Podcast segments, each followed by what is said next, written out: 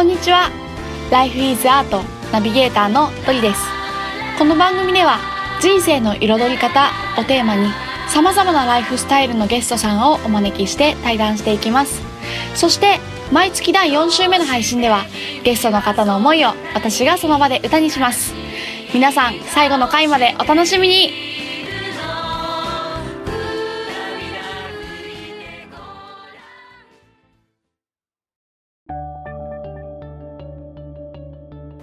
なんかあのーすごく個人的な体験うん。で私も同じ、うん。あの1年休学したつもりが2年休学したんだけど、へそうそうそうでもその時の流れも流れは違うけど、ーうん。あの目的がなかったんだよね明確な、へでもさなんかそういう時ほどさなんかこうやっぱ周りから言われるけれども、自分が何者なのかみたいなうん。肩書きがこう一回なくなる感覚みたいなさ、を感じる時はなかったなって今あの聞いて思い出した。うん そうね、うん。ただの自分になる時間がすごい必要、うん。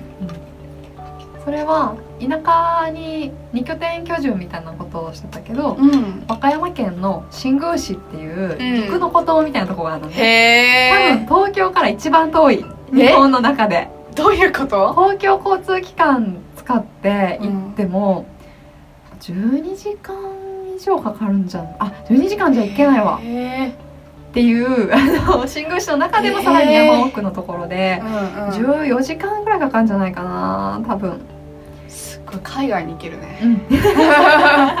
そういうところうんうん。に行っててうんうん。足しげく通ったり1ヶ月ぐらい住んだりとかをしてると人間って寝て喋ってご飯食べてたら生きていけるなっていうことに気づくのね、うんでそういうところにいるとただの自分が人間だってことをうん。ちゃんと感覚的に体感するから、うん。それはすごく自分にとっては大事やなって思う。うんうんうんうん。そうだね、うん。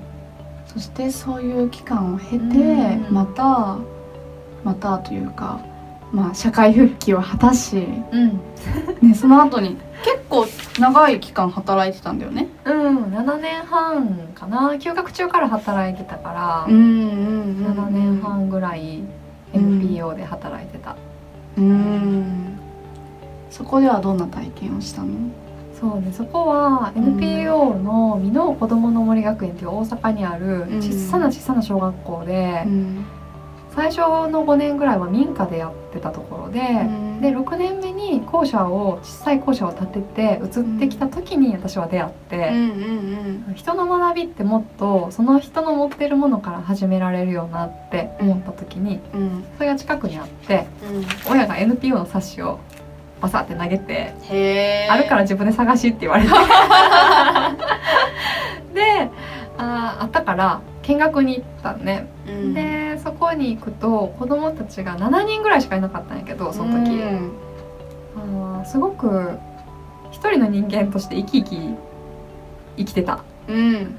のね。うん。でそこからボランティアみたいなことを始めて、うん。で週2の学習サポーターっていうスタッフになっていったんやけど、うん。そこでは子どもたちが自分で自分の時間割を作ってうん。大学みたいな感じ、自分の学びを決めるっていう意味では。うん。で学習計画を自分で立ててうん。それに沿って学んでいってその学習計画の立て方も含めて自分を振り返ったりしながら次の学びにつながっていく。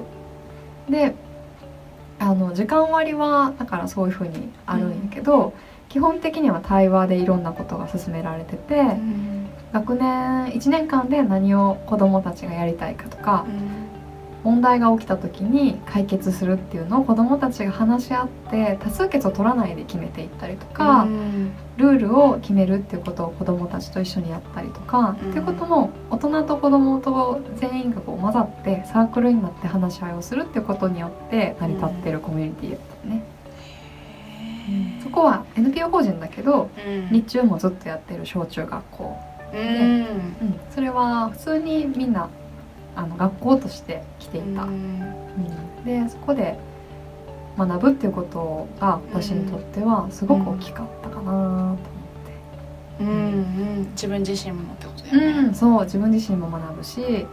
あこういうコミュニティのあり方っていうことができるんだっていう体感が一番大きかったかな。うんうんうんうん。その7年半ってさ、短い時間ではないと思うのうね、ん。でもそこまでこうずっとこう情熱をうん傾けられた、うん。その自分のなんていうのコアっていうかさ、うん。真ん中っていうかさうん。なんかあったのかなそういう大切な自分にとっての大切なモチベーションとなるようなもの、それは一つはうん。社会の中でどういう意味のあることをやってるのかっていうのを常に感じながらできるってことが一つ、でそれをこうどっかから意味がそれもあの降ってくるんじゃなくって自分たちで話し合いをしてビジョンミーティングみたいなことを重ねたりとかうん。親とそのスタッフと子どもたちと私たち何がしたくてここでやっているのかっていうこととかをすごく話し合うのね。うん。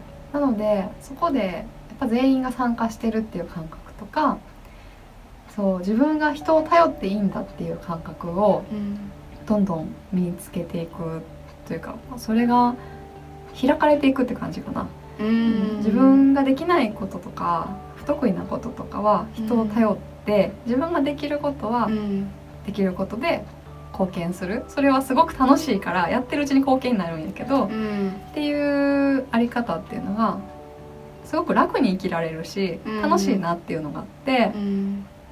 だからずっとパッションがある状態でうん。やれてたなと思う。うん。あとそういう民主的なあり方うん。っていうものをすごく探求したかったからうんそういうコミュニティが民主的であったりとかあとは各家庭もすごく近くてう、ん。子供たち50人ぐらいしかいなかったから最終的うん。にあの私が辞めた時にも、うんまあ家庭の中でのいろんな決定のあり方とか、うん。子供を一人の人間として尊重したり子供が親を一人の人間として尊重したりするあり方っていうものを学び続けるっていうことはすごく自分にとって面白いことだった。うんうん。そっかそっか。うん。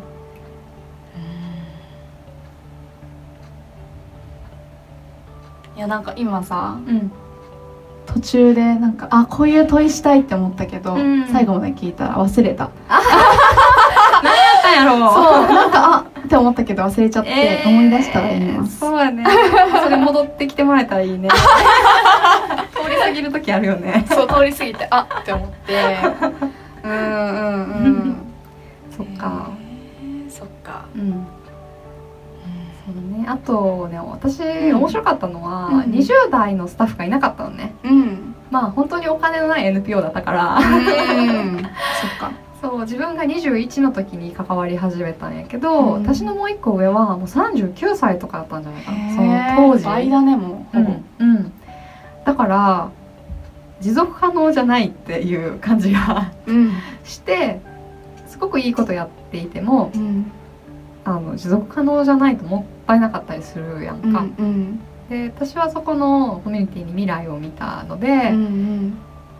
大学を卒業する時に選択に迫られたのね、うん。どこで働いていこうかっていうのを、うんうん。でさっき言った田舎にうん。行こうかなとかいろんな選択肢があったけどやっぱりそこでやっていくってことが20代の人がいなくて持続可能じゃないねって言えるのは簡単やけど、うん。自分が飛び込んでみるのが面白いと思ったし、うん。あの他の20代の人たちとか30代の人たちとかがうん。来るっていうことを私はやろうって思ったので、それが面白そうだなってう思う、ん。そういうことは続けていく中にしかなくて、うん。始めてうんいくっていうことも面白いけど、続けていくっていうことはよもっと面白いと思ったから、そこに行ってやってみようかなって思ったかな。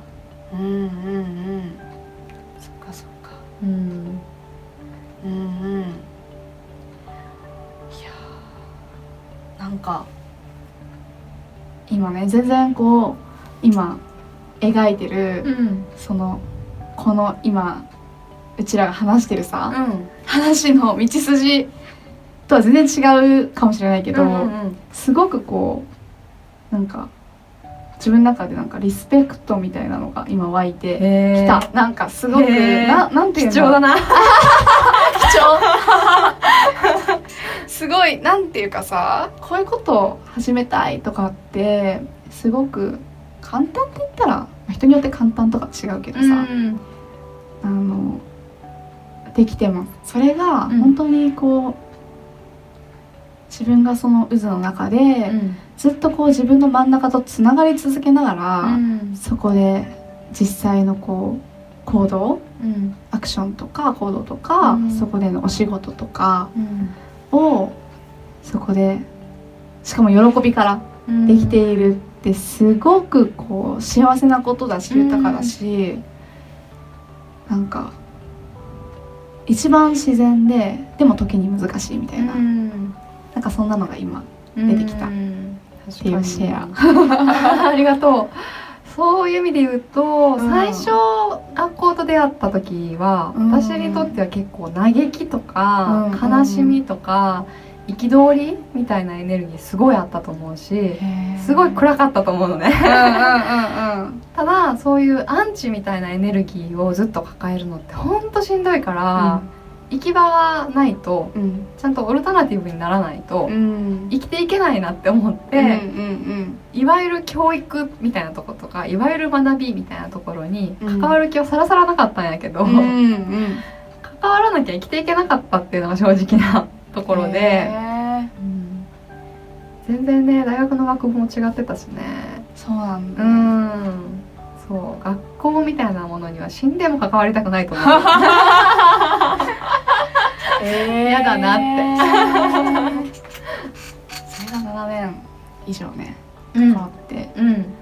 そういうあり方がうん。できるっていう多うん分オルタナティブを提示するっていうことはすごく楽しかったんだと思うね。うん。うん。うん。ん。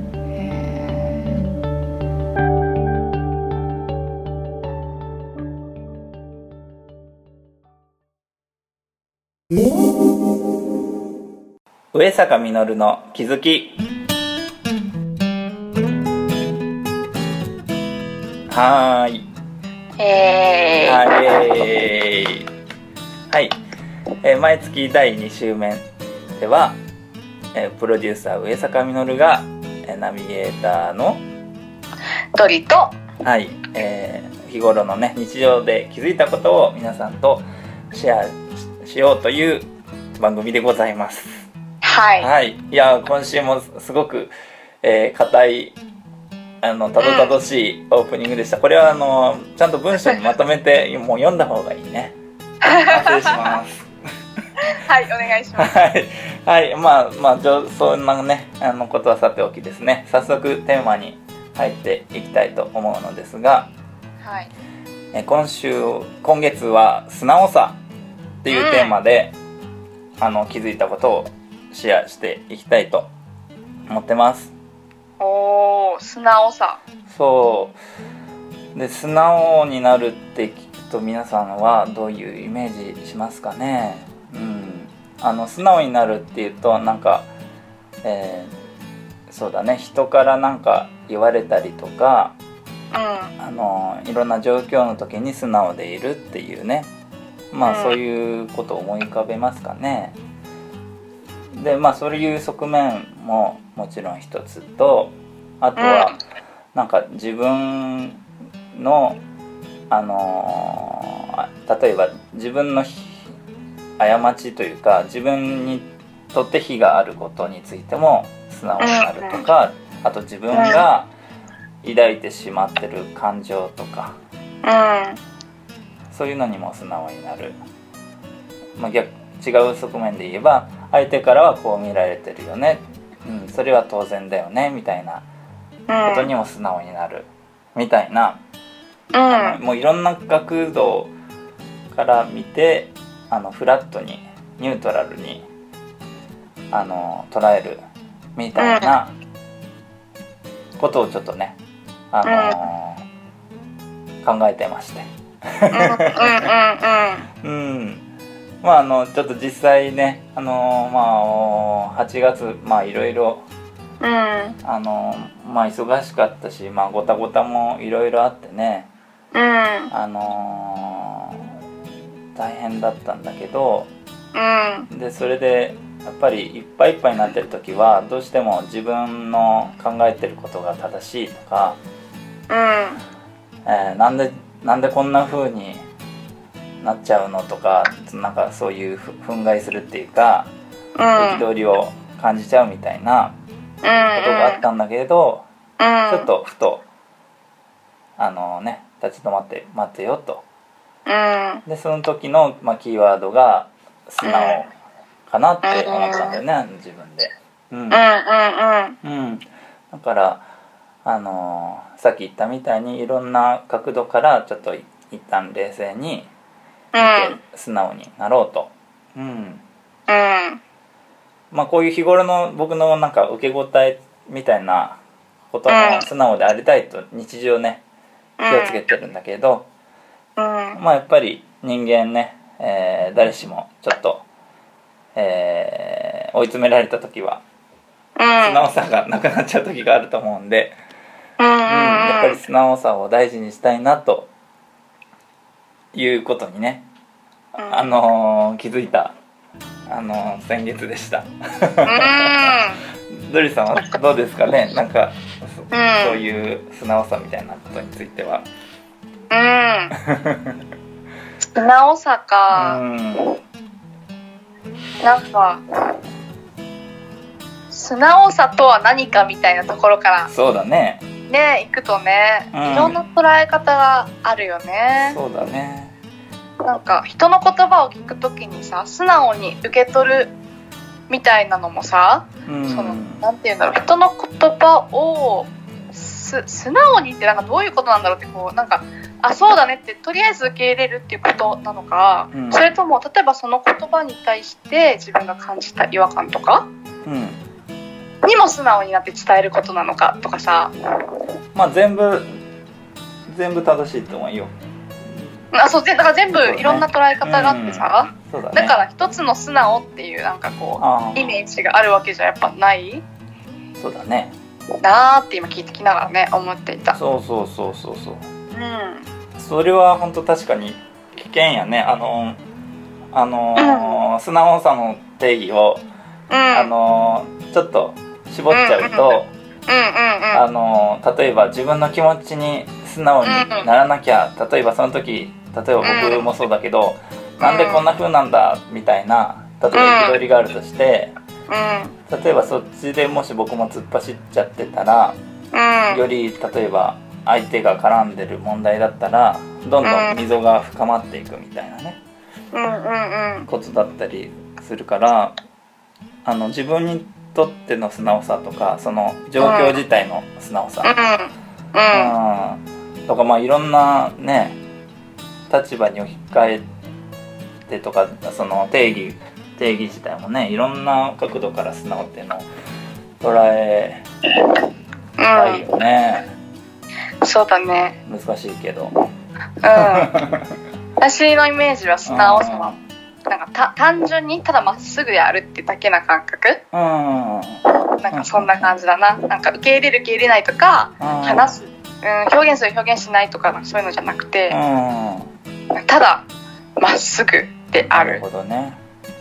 純粋なまっすぐさみたいなイメージ。うん。うんうんうんうん。うんうん。うん。そうだね。僕もあの表現が違うだけで意味は似てると思うけどニューニュートラル、うん。うんうんうんうん。ニュートラルね。うんうんうんうん。うん。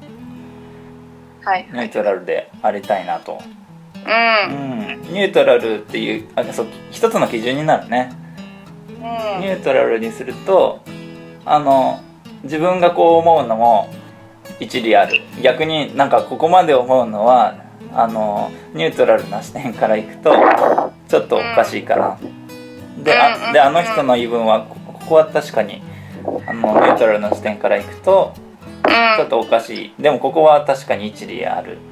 とか、あのねニュートラルっていうところから見ると分かりやすいのかもな。と今話しながら気づきました、はい、あの聞気づきを話しておいてまた気づくみたいなね。面白いね。面白いね。はい。あのありがとうございます。あの どドリに対してもあのリスナーの皆さんに対してもってことだけど。うん。はい。はい、まあ、今週はところでしょうか。そんな感じ？はい。はい。ではエンディングに行きましょうか。ははい。では今週も皆さん最後までお聞きくださりありがとうございましたこの番組は毎週金曜日をめどに配信しています。Life is Art の公式 LINE から配信のお知らせやゲストさんの写真などの情報を見ることができますので、ぜひ Life is Art とお友達になってください。登録方法は LINE アプリの友達追加から ID 検索でアットマーク Life is Art と入力して友達追加をお願いします。えーそちらでねご感想やご質問など、えー受け付けておりますのでぜひ皆さんお願いします。はい。はい。それではまた来週。お楽しみに。お楽しみに。バイバイ。バイバ